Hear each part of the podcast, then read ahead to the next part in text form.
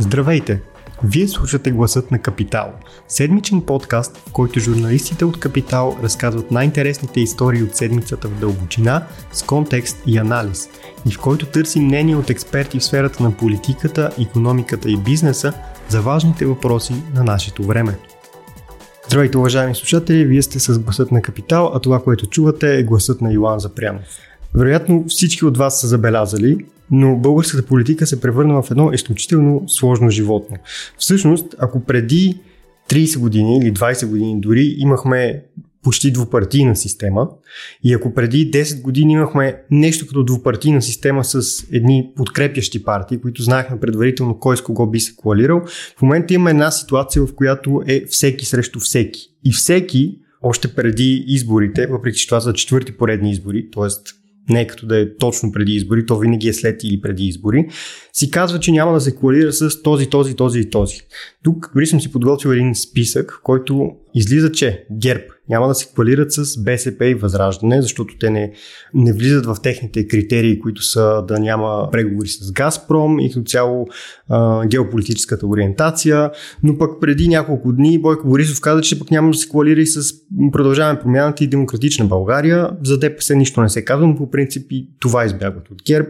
БСП казват без ГЕРБ и ДПС. А, продължаване промяната казват без ГЕРБ, ДПС и Възраждане. Демократична България казват още. ДПС не казват нищо нищо. Възраждане живее в, поред мен, паралелна вселена, в която казват ние ще управляваме сами. И накрая, евентуално, седмия възможен играч в следващия парламент, който е партията на Стефан Янев, която не казва нищо. Всъщност вчера или онзи ден слушах Стефан Янев по телевизията и той наистина нищо не отговори на каквито и да било въпроси, които се задаваха. За да обсъдим тази а, сложна конфигурация, която се превърна българската политика, тази седмица а, ни гостува Асен Генов, журналист, коментатор, водещ на предаването Контркоментар, с който се надявам, ще има един продуктивен разговор. Здравей! Здрасти и здравейте всички, които ни слушате. Така, започнем с това. Съгласен ли си ти всъщност с тезата, че стана прекалено сложна политиката, партийната политика, или сме го виждали и преди? Не знам дали е сложна или я усложняват а, играчите, основните политически играчи, тези за които гласуваме независимо от коя партия са, и тези, които пращаме в парламента, в Народното събрание, и те осложняват, струва ми се, защото се опитват да избягат от истинския диалог с избирателите. Колкото и да е куриозно, наистина паралелната вселена на Възраждане и нейния лидер с псевдонима на руска, руската валута, Костадин Костадинов, той говори адекватно според очакванията на неговия сегмент от парламентарната баница. Като я разрежем на изборите, виждаме кой какво парче взема. Та той говори адекватно според очакванията на тези наивни и доста политически неграмотни хора. Той им говори небивалици за колонизаторства, за разграбване на ресурсите на България и всякакви такива неща. И за съжаление този сегмент от избирателите, които пак повтарям, той е маргинален, независимо от това, че гони дву, двуцифрен процент нали, Костадинов. Така опитва се да вземе над 10 дори, но мисля, че няма да му се получи. Той е незрял и политически неграмотен, защото всъщност цялата тази псевдоидеология на Костадинов и компания се гради на дълбоко конспиративни теории, които които нямат, нямат реална основа или имат много малко реална основа, базирана на някои факти, комбинирани така, че да изглеждат реалистично и логично построени, а всъщност поднасят една голяма измама, което е и класическата дефиниция на дезинформация. Нали, Костадинов, всъщност, ако трябва да упростим това, което до сега казвам, Костадинов се обръща към своите избиратели с средства на дезинформацията. Класическите. Класическия метод. И няма според мен няма друг по-валиден начин да се обясни това, което Костадинов прави. Останалите играчи обаче, които можем условно да ги приемем в нашия разговор като системни, те се опитват да говорят на своите избиратели избягвайки ценностната система. Те, те, те не говорят за политически ценности. И тук не говоря за някакви възвишени неща, нали, морал, етика, красота, нали, естетика някаква в политиката. Не, говоря за някакви ясни неща в политиката, които наричаме ценности, защото, може да ни, защото те ни позволяват да позиционираме една партия в класическия политически, старомодния политически спектър, център, ляво, дясно, И там говорим за политическите ценности. В тази координатна и така система на ориентиране в политиката, там говорим за тези политически ценности, когато ги разделим в спектъра, център, ляво, дясно. И когато нещата се сведат просто до това на всяка цена да се доберем до процента, а до, да, до процента на практика, и до парламента да се доберем, вземайки някакъв процент, не загубвайки този, който съвсем наскоро на предишните изваредни избори сме постигнали, тогава това, което минава на преден план, пак ще се повторя, може би, не, е, не са политическите ценности, не е класическата старомодна политическа идеология, а е аритметиката, изборната аритметика. Започваме да събираме, да смятаме колко процента ни трябват, колко абсолютни брой, в абсолютен брой, колко гласа ни трябват и така нататък. А именно това струва ми се уморяват избирателите.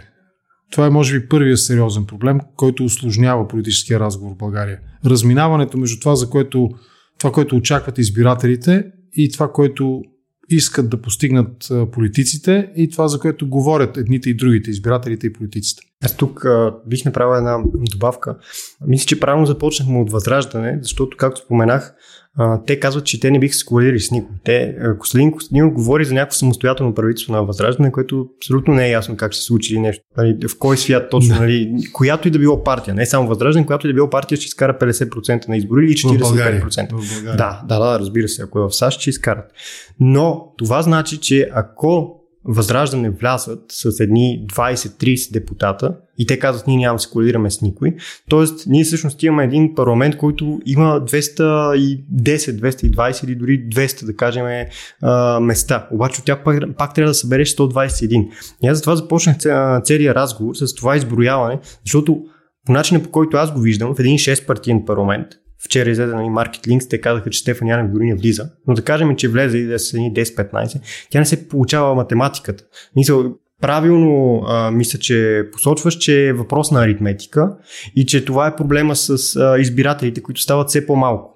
Тоест, ние имаме един сложен процес, в който първо избирателите стават все по-малко, Второ, те стават все по-радикални, т.е. те оставят само тези, които са наистина твърди и те са си фенове на своите партии. Има доста, малко, доста малки преливания и същевременно чрез, а, те, са, те са недоволни, когато тяхната партия говори с други партии. Те всички са предатели. Нали? Преди беше, че едните са леви и ние не можем да се коалираме с тях, но сега вече ние не можем да се коалираме с другите, защото те са национални предатели.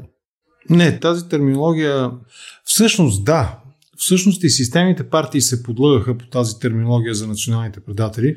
Не, че в основата си тези твърдения нямат някакъв резон. Аз бих, бих така вкарал в групата на резонните твърдения за предателство някакво, може би не с този тежък термин национално предателство, но със сигурност е предателство също интересите на Република България. В тази група бих поставил тези политически действия и идеи, които отклоняват България от избора, който е направила и от пътя, който е поела, а именно интеграцията с страните, западните демокрации, с страните от Европейския съюз и съюзничество с партньорите от НАТО. Но за националното предателство наистина така най-ярко го чуваме от Възраждане и от Костадинов. И от, бих добавил от Слави Трифонов, който вероятно вече няма да влезе, но той това обвини собствено. Трифонов, Трифонов, Станислав Трифонов, струва ми се, ако каже, че не си вярва, може би ще се излъжа сам себе си. Но аз мисля, че той все още живее в тази своя вселена на голямата народна любов, проистичаща от това, че умело борави с музикални тонове и ритми, което е малко по-различно от това да си добър в политиката. Трифонов а, в политиката механично се изживява, прехвърля механично а, това, че е изключително успешен шоумен и че има наистина, може наистина да събере десетки хиляди на концерт, когато направи концерт, където и да го направи, но това не го прави автоматично успешен политик. И ако първите един-два пъти му вярваха по инерция, пренасяйки музикалните му успехи и успехите му в шоу бизнеса и това, че се е събрал с много добри музиканти, със сигурност това е така, независимо дали това е нашата музика или не, те са добри музиканти, пренасяйки механично успеха от шоу бизнеса към успех в политиката. И наистина, ако се вгледаме, може би няма да сбъркам, ако обобща, че той започва да губи своя авторитет на музикант, т.е. интереса към политика Трифонов спада, защото хората виждат, че той си е просто един музикант, просто един шоумен, просто един диригент на оркестър. Нали? или нещо подобно, както искаме да упростим позицията, която той има. Бих добавил... Пееш, пееш диригент, нали, нещо от рода. Бих добавил, че поне за мен има нещо много отблъскващо в това един човек просто да се появява в Фейсбук веднъж на седмица-две е, и да това казвам, нещо. Точно това казвам. Да, той, защото... той загуби усещане за реалност и ако в шоуто можеш да контролираш дали пък не се е изживява той като Бепе Грило, нали, който също избягваше медийни изяви на Чинко Естела на италианската 5 звезди партия. Не знам, не знам къде той си повярва прекалено много, че да си добър шоумен означава автоматично да си добър политик. Аз не бих сравнил интелекта на Трифонов нито с интелекта на Бепе Грило, когато споменах нали, току-що, нито с интелекта на Зеленски. Не бива да забравяме, че Зеленски преди да стане президент на Украина, т.е. преди да се вземе с политиката, той наистина беше в шоу бизнеса и неговото шоу предаване или там трупата, нали, с която така, артистичната компания, в която той правеше своите а, изяви в а, жанра на комедията. Той е завършил, ако правилно си спомням, завършил право. Той е юрист. И всъщност през а, артистичната кариера той преминава доколкото аз познавам историята му, с ясното разбиране, че а, се е опътил към политиката и го използва като трамплин. А не толкова да, какъвто е случай на Трифонов, нали, да се опитва механично, без никаква подготовка, без никакви умения, знания и политическа култура да прехвърли своя успех от телевизионния екран в пленарна зала. Там просто нещата не се получиха, нали, в парламента не се получиха нещата. И а, да, това е всъщност проблема. Той наистина си мисли, че както може да говори задочно и еднопосочно на драгия зрител от телевизионния екран 20 години подред всяка вечер от ефира на там, BTV, къде ли не беше той, по същия начин ще може да им, да им говори от диванчето. Нали, в България един от, едно от нарицателните е диванчето на Трифонов, нали, от неговото шоу. Нали, там гостите идваха и сядаха на неговото диванче. Е, той седна на диванчето си и реши, че механично може да прехвърли този подход към политиката и очевидно струва ми се те първо ще разбере, че дълбоко се лъгал и заблуждавал. Имаме и още един фактор, в а, който прави аритметиката още по-сложна и това е всъщност Румен Радев и конкретно сега новото служебно правителство на Гълъб Тонев. А, в едно от първите си интервюта, това мисля, че даже единственото интервю на Гълъб Тонев до този момент като премьер, служебен премьер, той каза, ние искаме да покажем на хората а, как се управлявало преди нас. Тоест, те, начинът по който беше прието това, включително и от мен, нали, чисто като а, това как си го тълкуваме, не гласувайте за продължаване промяната, т.е. гласувайте за някой друг, защото вижте, че те са некадърници. И се получава така, че то това не прави по-проста картинката. Защото миналата година служебните правителства на Радев, първото нещо, което ми направи впечатление още като ги назначи, беше, че вътре имаше хора от всякакви партии с идеята, като минат тия избори, нали, да видите, че можете да работите заедно. Сега не ми е ясно нали, каква е целта на това служебно правителство, да не говорим, че и Гълъб Донев каза, че не му е първи приоритет да организира избори, което е класическата парадигма, че служебното правителство е caretaker government, т.е. Да. само поема юздите за 3 месеца, колкото 2 месеца, колкото да има а, правителство и толкова. И това ме води към а, реал политиката, която всъщност се разиграва в България. Ако партиите не се разберат, и ако няма правителство, то значи, че просто Румен Радев продължава да управлява. Как в тази сложна парадигма, в която всички са срещу всички, всеки си казва, аз няма да се коалирам с този и онзи, всеки има много багаж. Той това е един от проблемите на тези много кратки правителства, че всеки има страшно много багаж. И нали, всеки може да му кажеш, е ти си коалира с БСП, или на другите му кажеш, вие сте ДПС, или така нататък. Но въпросът е как се излиза от цялата тази работа. Радев, Радев е много интересен играч. Радев също е следващия, който много си повярва и много според мен се нацени и ми се иска да вярвам пък аз този път, че той ще разбере по трудния начин ще разбере грешката си. Грешката, която има три съставни елемента. Първата е, както казах вече, много си е повярвал. Втората е, че той има, според мен, свръх амбиция да управлява, изключителна склонност към властта има, нали, силен израз е нагон, но аз би го казал по този начин. Той има нагон към властта. Нали? И третото нещо е, което подсилва ефект от първите две, това е, че той също така няма опит. Той не е политик. Той по менталитет е военен. Военното дело, военната дисциплина и иерархичност е нещо различно от политиката, особено от политиката в демократичните режими, а не в диктаторските и авторитарните режими. И сега тук идва, според мен, най-притеснителният момент от политическия профил на Радев. Както казах, това, че той е военен и че има е, първо склонност, свръх, свръхвлечение към властта и второ свръхвлечение към свръхпривързаност или свръх е, обвързаност с е, безусловното подчинение в е, военната иерархия, създава ситуацията, в която всъщност ние вече виждаме първите признаци на това каква би била България, ако концепцията на Радев за власт нали, какво означава власт и как властта трябва да се упражнява, се реализира. Тоест, България на бъдещето в очите на Радев, ние вече можем да я видим в а, действията или по-скоро чрез действията на този служебен кабинет и действията на президента в сегашната ситуация. Онзи ден се случи това нещо. Президента събра в а, голямата си зала, в която се срещна и с всички политици, там къса на съда, мандати връчва, връщат му и така нататък. Той събра представители на изпълнителната власт, т.е. почти целият Министерски съвет, почти целият служебен кабинет. И там беше за очудване мое, за изненада беше и шефката на Централната избирателна комисия, един орган, който е независим по дефиниция. Какво направи Радев? Радев им раздаде инструкции на всичките и ги натовари а, с а, отговорността да организират изборите според неговите представи. Той обясняваше ни как трябва да бъдат проведени според него изборите. Кое е притеснителното в този епизод, който ни изгледахме по телевизия? Нали, това нещо се случваше пред камерата и ние го гледахме от телевизорите, това, тази случка. Притеснителното първо, разбира се, това е, че по този начин се възпроизвежда Путиновия модел. Путин управлява по този начин от, е, може би, повече от десетилетие. Помним, че през 2008-2009, кога беше първата газова криза, когато спря той да, екран за 2009 начало. Мисля, че да, 2009 беше точно така.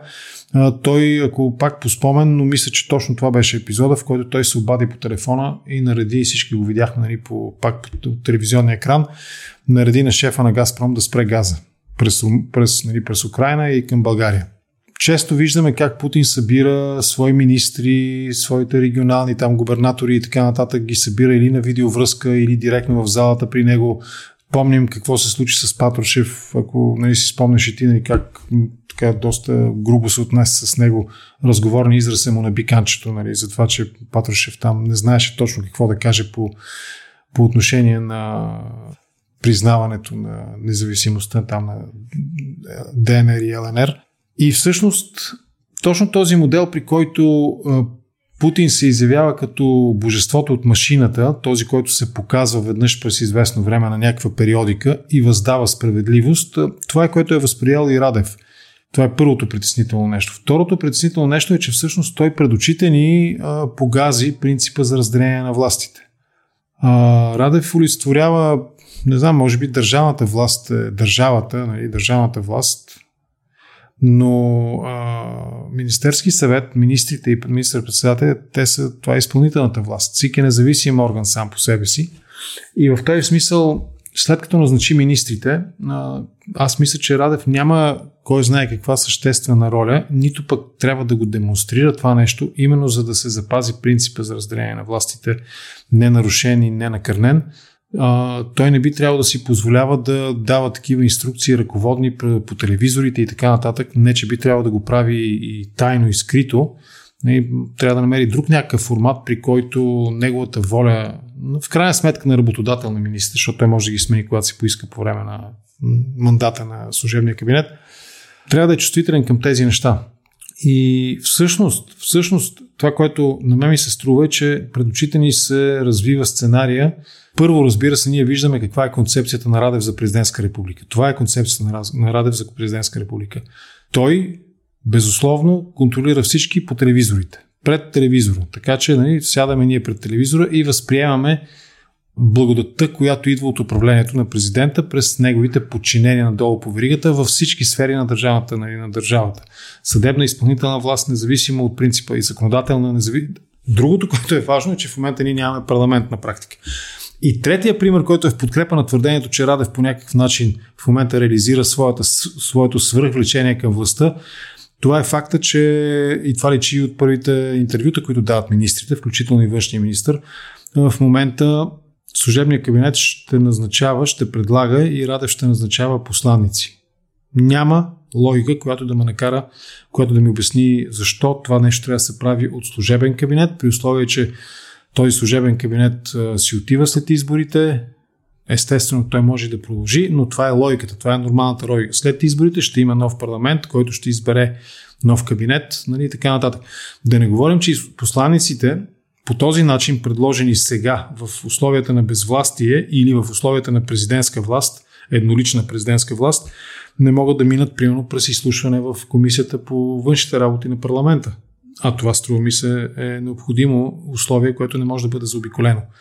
И ето нахвърлях няколко неща, които всъщност ни посочват каква би била държавата през очите и през усещането за властта, което президента Радев има. И тя не е тази държава, която аз искам. Това не е демокрацията, която и мисля, че нали, за, така, за мнозина, които ни слушат, би било валидно това определение. Това не е демокрацията, към която ние се стремим и която искахме и за която години наред, десетки години наред и протестираме, когато е необходимо по улицата. И затова съм на мнение, че ние трябва да защитаваме демокрацията в момента, особено в този момент, в който виждаме свръх влечението или нагона, както използвах тази думичка по-рано, на президента към властта. Добре, но това, нали, за да няма 6-месечни, 9-месечни, 12-месечни служебни кабинети и за да има някакъв работещ парламент, това значи, че тия партии, които изборихме в началото, mm-hmm. трябва по някакъв начин да се разберат. Всеки, всяко от тях обаче си е с багажа. Да, Тоест, да. какво правим с този багаж и с това, че всеки стигаме, е срещу всеки? Стигаме, да, стигаме до въпроса за реал политика или ситуационните действия, ситуационната политика. Значи, м- реал политик или ситуационна политика, не знам кой от двата термина е по-подходящ, може да си я позволят партийните лидери, ако са от позиция на силата, а не от позиция на, нали, на тези, които потенциално губят. Защото от позиция на тези, които потенциално губят проценти, губят властта, губят парламентарно присъствие, нали, представителство и така нататък, опита да бъдат първо хвърляше ни граници, залагаше ни граници и казваш отвъд тези граници никога нищо. После обаче, когато видиш процентите на 12 часа около полунощ някъде в деня на изборите, тогава обаче си казваш, чакай се, аз нали казах, че това няма никога, обаче пък ако искам да остана в парламента или ако искам да имам властта, май ще трябва еди какво си да направя. Тоест ще трябва да премина тази граница. И а, всъщност тези действия, при които се търси на всяка цена коалиция, да се направи управленска коалиция, обикновено в най-общия случай и по правило в България след изборите, те всъщност показват безидейността, защото очевидно тези партии, които прибягват до първо прокарване на червени линии, после смелото им нарушаване на тези червени линии, които, нали, no-go линии, които никой няма да бъдат преминати и ушким нали, на думи, това показва, че тези, тези партии, тези политически играчи, те нямат достатъчно ясна политическа ценностна система, около която да привличат и разширяват свои поддръжници, своя електорат. И когато усетят това нещо, когато останат само с фанатизираните си ядра, струва ми се, тогава те търсят механичен сбор. Този плюс този, какво ще стане сега? Ние с БСП колко пъти се заричахме, че няма да се коалираме, ама я да видим сега, понеже трябва да управляваме и понеже обещахме ни неща да се случат, те всъщност няма да се случат, защото ние няма да имаме такова мнозинство, но поне ще се правим, че ги правиме, нали, че ги така деливървам, доставяме ги тези неща, изпълняваме ги тези обещания. Е, аз тук само една, нали, една вметка ще направя това и въпроса вече не е само ние да управляваме, въпросът е, че а, да има въобще работещ парламент, защото предния парламент, това, което видяхме, то беше въобще по... Естествено, ти ако не можеш, ако не можеш на база ценности в политиката да, да привлечеш хора в парламента, тогава ти ги привличаш по някакъв друг принцип. Тогава ти създаваш врагове и отиваш и се биеш срещу тези вятърни мелници. Така казвам, тогава нали, в парламента, когато, когато по време на кампания не можеш да привлечеш с ценности хората, с политически ценности, тогава разбира се ти го правиш по този начин, нали? ти им даваш някакви обещания, обаче е трудно да ги спазиш после обещанията, отиваш в парламента и понеже все, все пак си обещал нещо, започваш да търсиш нали, с кого да можеш да направиш една някаква част от това, което си направил и тогава започваш да преминаваш тези граници. Тогава. Нали, и, и, и това е всъщност според мен проблема. Аз наистина вярвам, че нашият основен проблем в политиката в момента е определенето на опонентите не на база какво по-добро предлагаш ти от тях като политическа концепция, като политическа идеология, а на негативното им, а, негативното им позициониране, да го кажем така. Всички тези партии, които ще се борят извън ГЕРБ и СДС, които ще се борят, и ДПС няма, ще ги извада временно от този разговор, които ще се борят по някакъв начин за доверието на избирателите и за колкото може повече проценти, всички те съществуват в момента през отрицанието. Те не казват какво добро, какво положително нещо ще се случи, ще направят така, че България да стане просперираща и богата страна с върховенство на правото. Те, те посочват лошия, те посочват престъпника, те посочват мафиота. Помежду си също посочват мафиота. Това го видяхме от края на сегашния кабинет, нали, редовен, последния редовен, преди служебния. Помежду си също вече почва да се обвиняват кои са мафиотите и така нататък. И в интерес на истината ГЕРБ най-много а, осребряват от цялата тази ситуация. Колкото и да е неприятно или колкото и да е парадоксално, най-атакуваните осребряват най-добре в момента, защото те казват какво те казват. Ето ги тези там, нали, които плюят всички и плюят себе си, също помежду си се плюят. Те създават единствено хаос. Ние може да сме такива или накива, но ние ще, нали, поне ще ви гарантираме стабилността. И тук стигаме до политическата митология в България. Нали? Сполука, стабилност, реформа, промяна.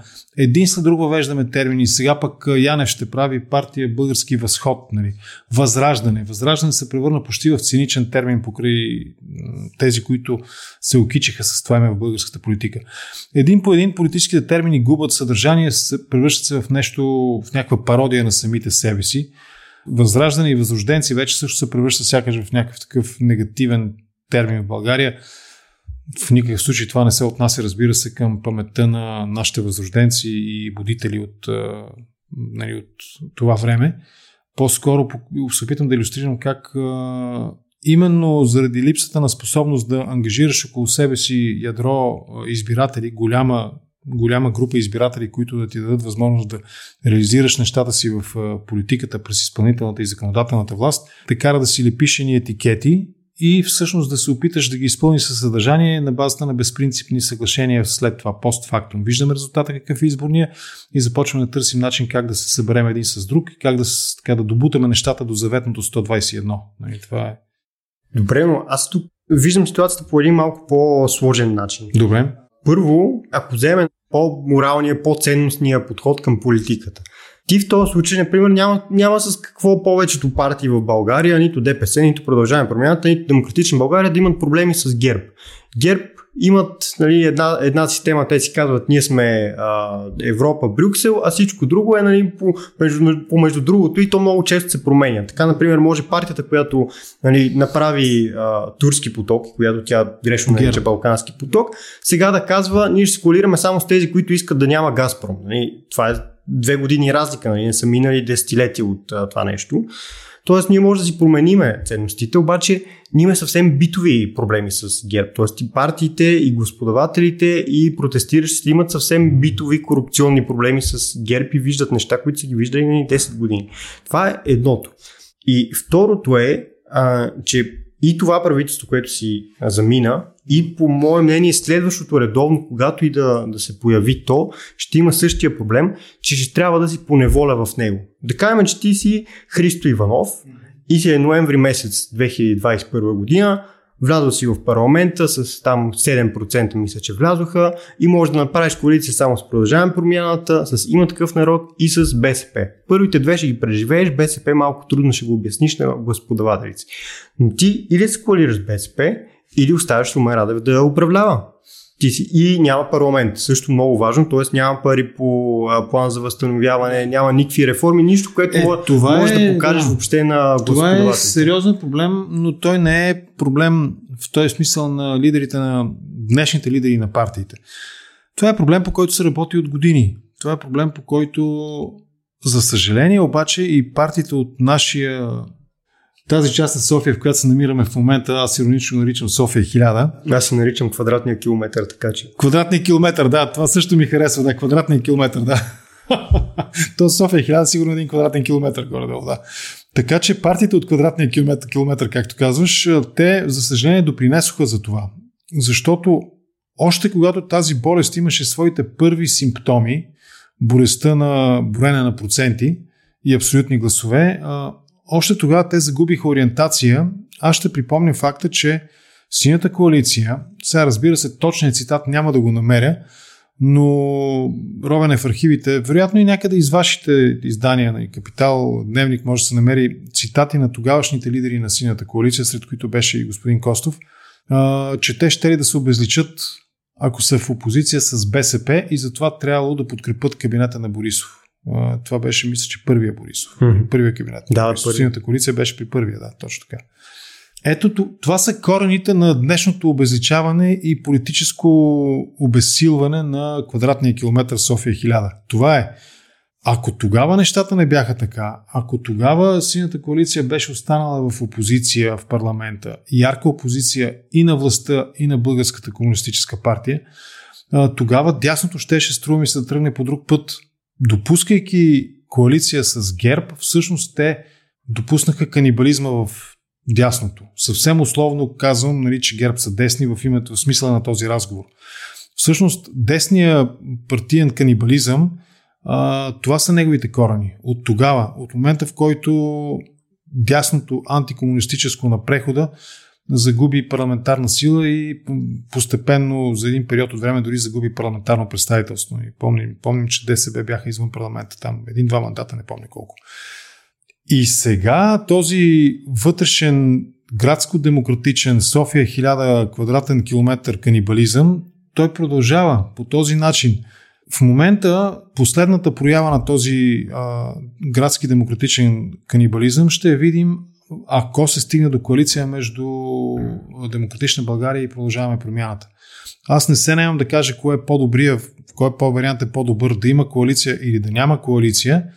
И се радвам, че не зависи от мен да решавам този въпрос, но ми се струва, че това ще бъде просто поредната стъпка на този демократичен, антикомунистически, прозападен, проевропейски, про-НАТО канибализъм, който, на който сме свидетели. Канибализъм строг, стриктно и строго в политическия смисъл, че се самоизяждат по време на избори. Това е за съжаление, този процес отдавна е изтърван, контрол върху този процес отдавна изтърван. Ние вече виждаме в последна фаза симптомите на тази болест. Ние не виждаме симптомите, когато организма се разболява, а вече виждаме предсмъртната треска, за съжаление. Бре, така ми се струва. Колко хора ти смяташ, че а, гледат тези етикети ляво и дясно? Мисля като гласоподаватели.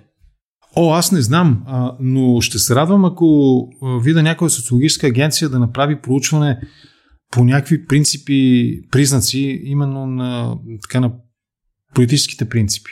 Нали. Въпросите са свързани с политическите принципи, за да разберем какви са настроенията у електората. Аз мисля, че мисля, че нищо, че вече, че, че от много време, нали, няма значение, че от много време нямаме цветни бюлетини, мисля, че социологическите агенции са гордо на този принцип, нали, на принципа на първичните, първичните възприятия, първичните реакции в политиката. Нали.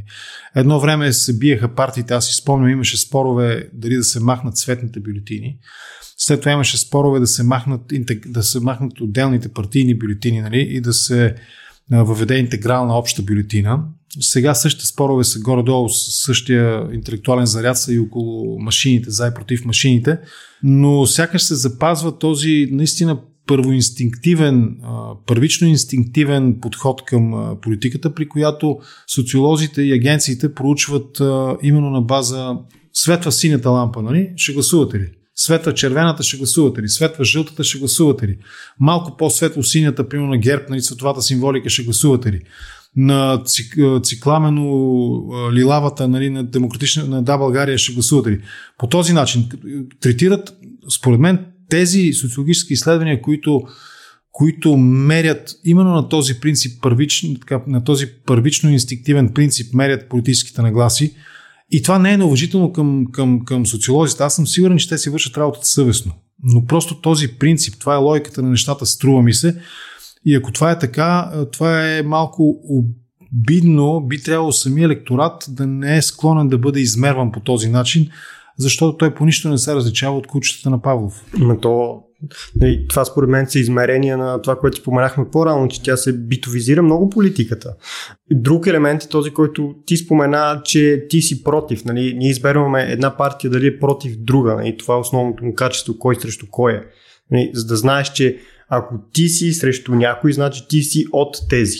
Обаче на мен това ми е, а, това е нещо, което ми е интересно като процес. В момента е, че преди ако беше от ГЕРБ, ти значи срещу БСП, ако си от БСП, значи срещу ГЕРБ, а в момента, ако си против ГЕРБ, то всъщност може да си от кой ли не, защото едва ли не всички са срещу да. ГЕРБ или всички са срещу продължаване да, промяната. Абсолютно правилно, да, абсолютно правилно. Тоест имаш един октагон в момента, нещо подобно, ако вкараме Янев и Слави Трифонов, имаш един октагон, в който всеки е срещу всеки и си чака а, неговия ред да се изплюе на други. А, аз си спомням, има такива комични, примерно в футбола и сред футболните запалянковци има такива комични елементи, при които, а, при които да речем, Левски като играеха срещу Ливърпул, и агитката на ЦСК нали, в София, а, при головете нали, палеха едни такива пиратки да, да, пускаха нали, ракети, заря, нали, да. заряда, пускаха и така нататък.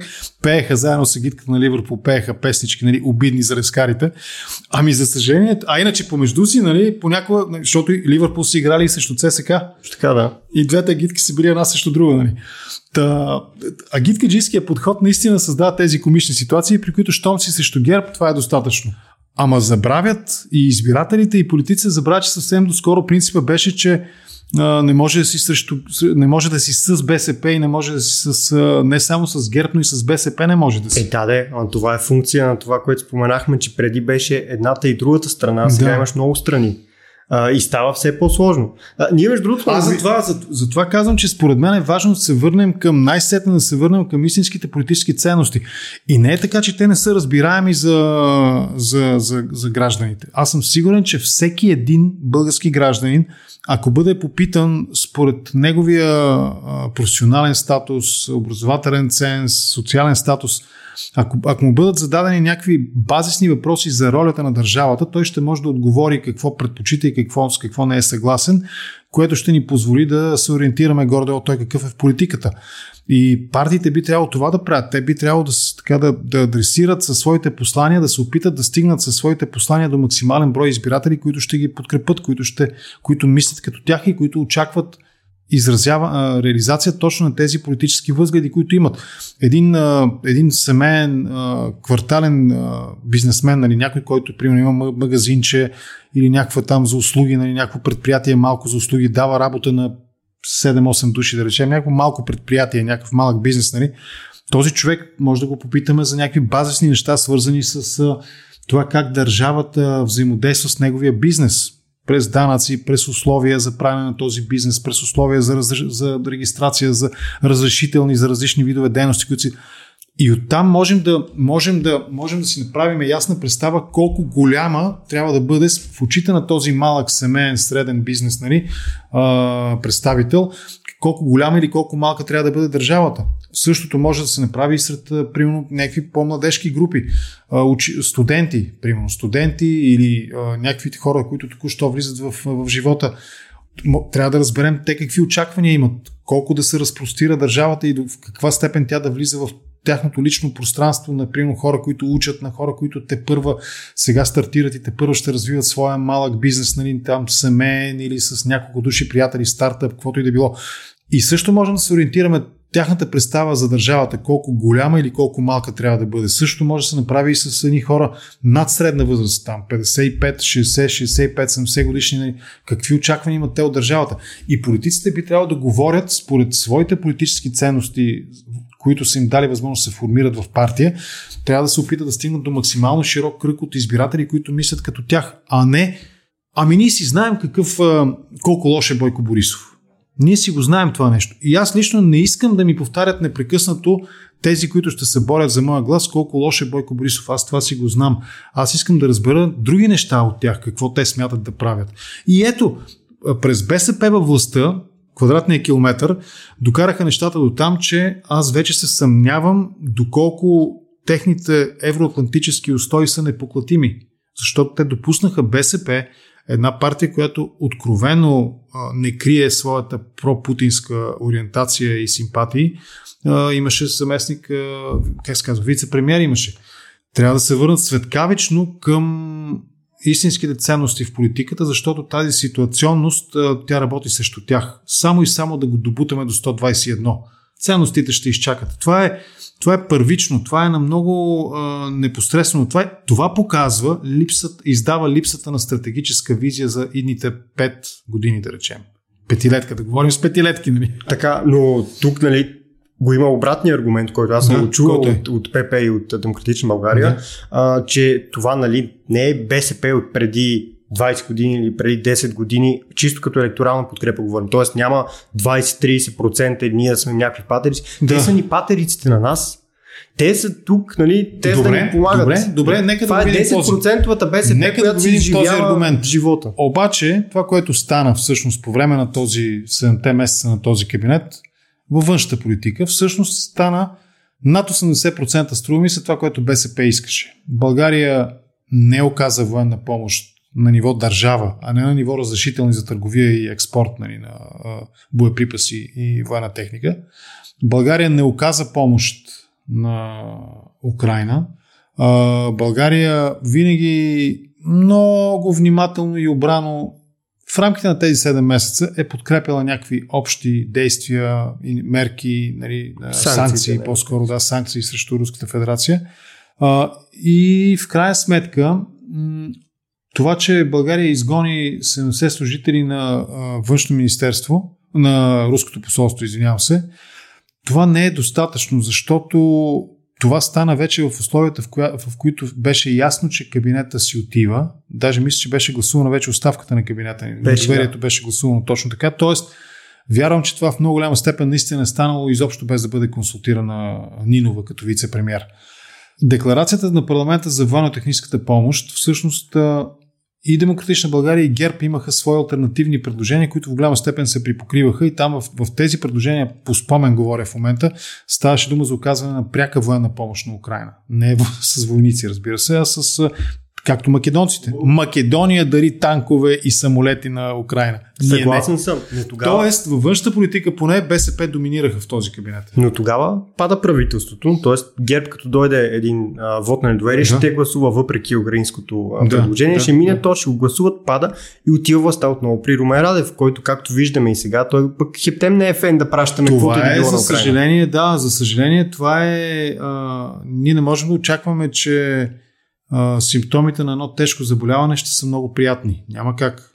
Това са симптомите на едно продължително тежко заболяване и Радев той не е началото, а иска ми се да е края, но ми се струва, че той е пика.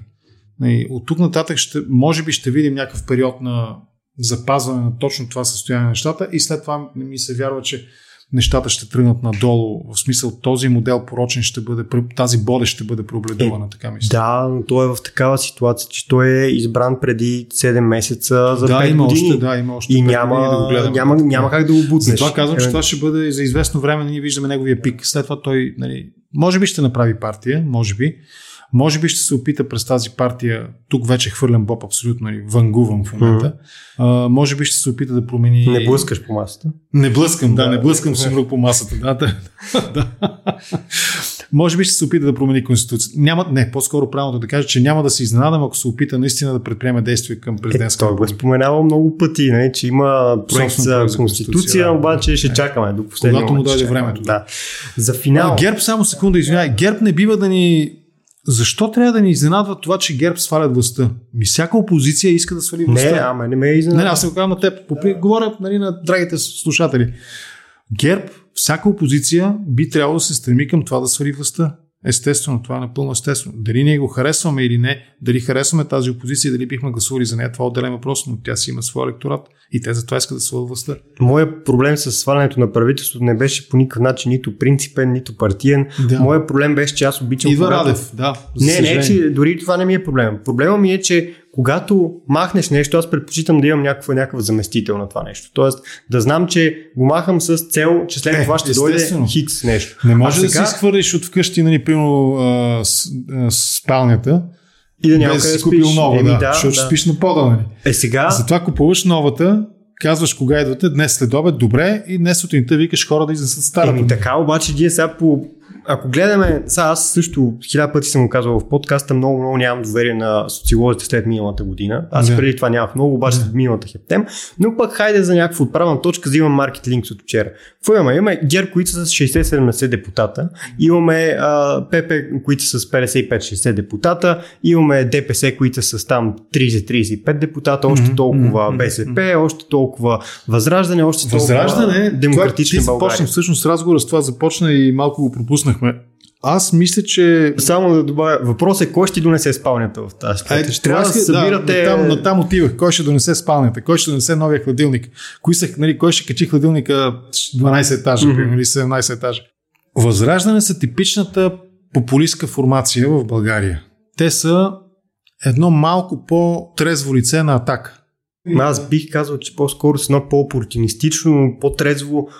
А, изключи, точно толкова са опортунистите. Като изключим волен, в така имаше някои хора, които бяха почти рационални. Берон, например, в началото. Берон? Ами, Петър Берон. О, Петър Берон, да, да, забравих този, да, верно, нали, че нали? имаше, имаше такъв човек в българската политика, да. Кажи си приказката Бероне.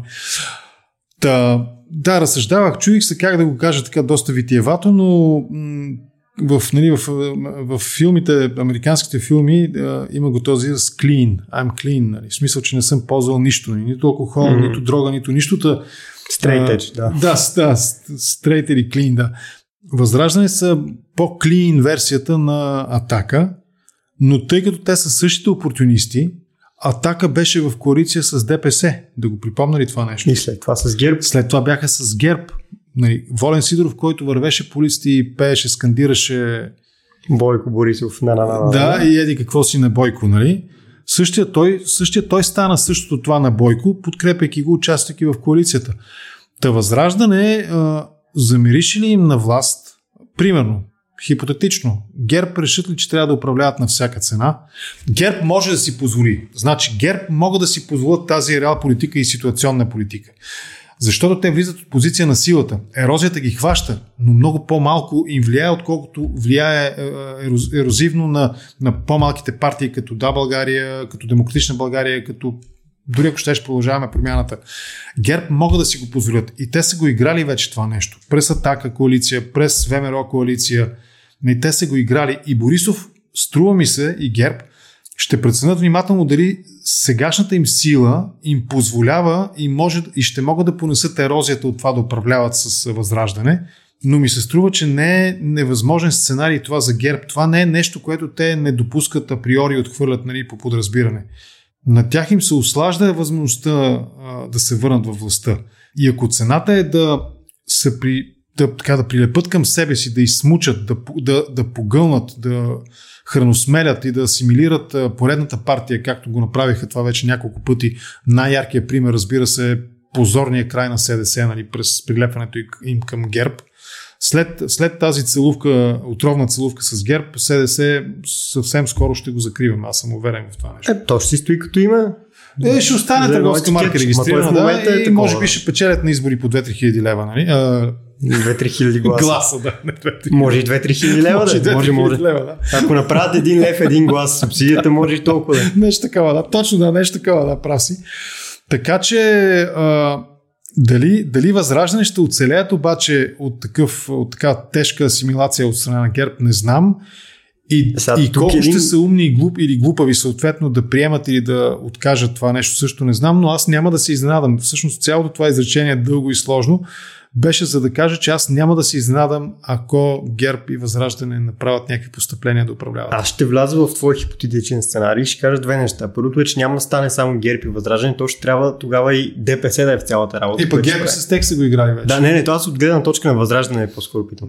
Обаче Възраждане в последната една година те си развъждат, отглеждат, възпитават едни радикални господаватели, които са малко от типа на квадратния километр, каквото ни харесва, отиваме и протестираме. И то с знамената, с свирките, с бутанията, с Те са много по... лайв стрима е задължително нещо. Те са много по-подчинени, струва да. ми се. Много по-покорни е думата. Въпреки, че го играят нали, големи бунтари и ние сега ще се биеме тук с колонизаторите от Америка, а, те са много по-покорни. И, и просто Костадинов ще намери начин да им го обясни, да им го продаде това нещо и те ще, ще го приемат. Сигурен съм. Да, си няма. Аз а, тези хора, които познавам, мисля от Възраждане, те си бая радикални. Мисъл, не знам те дали са представител на извадка, но те не е задължително с Костадинов, но е задължително да са против всички Ама затова ти казвам, да, за, за, да, за, за, затова ти казвам, че, затова ти казвам, че Въпрос на преценка е както на лидерите на ГЕРБ, така и на лидерите на Възраждане ерозията колко ще ги засегне и дали ще успеят да го понесат, нали, дали ще оживеят след този силно ерозионен процес, нали, да управляват заедно. И ако Възраждане влизат с много по-малък потенциал, наистина, факт, те колко 7, 8, 9, 10% примерно ще вземат, нали, ГЕРБ влизат с много повече и като абсолютен брой гласове, и като тежест, и като съпротивителни сили, като имунна система. Възраждане нямат тази имунна система и те, те сами се отслабяха през тази крайна позиция срещу всички. И те, те не са, те вирусите на другите партии, нали, те са свръхполитически иммунизирани. Те имат няколко бустера политически. Нали. Сами са си го направили това нещо и няма да оцелеят, струва ми се, няма да оцелеят от едно сближаване, нали, допускане на вирус някакъв в... Нали, затова организма има негостоприемен за вируси, но ако вируса проникне по някакъв начин, това е въпросът, нали, който те, на който те моето, да моето мнение е, че след като ВМРО бяха претопени от ГЕРБ, при положение, че 4 години за каквото скръцнеха да, а, да, се случваше, за да, да не падне да. правителството, според мен всички ще бъдат в крайна сметка претопени. Ако Затова казвам, да, ГЕРБ те имат много по-силна имунна система, нали, автоимунна система и оцеляват. Ми то, ако щеш, през факта, че ГЕРБ наистина са, може би, може би е вярно това, че ГЕРБ са партията с най-много бивши членове на БКП, нали, повече отколкото в самата БКП има в ръководството.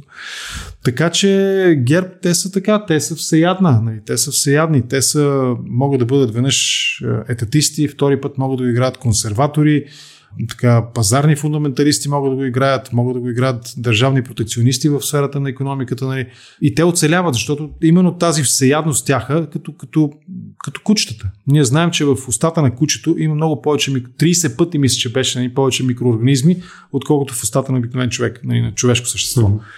Та, та, в този смисъл геп са политически кучета, кучета в, чието, в чиято всеядна уста има много повече така микроорганизми от други партии, отколкото във всяка друга по-стерилна от тях партия и те ще оцелеят. За финал да отделим едни 5 минути за един въпрос, който на мен е интересен. Би ми било изключително интересно да чуя ти какво мислиш. Трябва ли да се държи сметка на самите гласоподаватели? Питам те, защото имам един конкретен пример, който искам да дам. Дай го пример за да добре въпроса, да. може би. Това, което аз в момента нямам социални мрежи, мисля, че споменах преди да започнем да записваме, но да. попреглеждаме и то няма да, как да. с тази професия да, да не попреглеждаш. А, виждам, че, например, много се държи сметка след началото на този служебен а, кабинет, а, защо е имало толкова много господаватели на Демократична България, които са гласували за Румен Радев. Ага.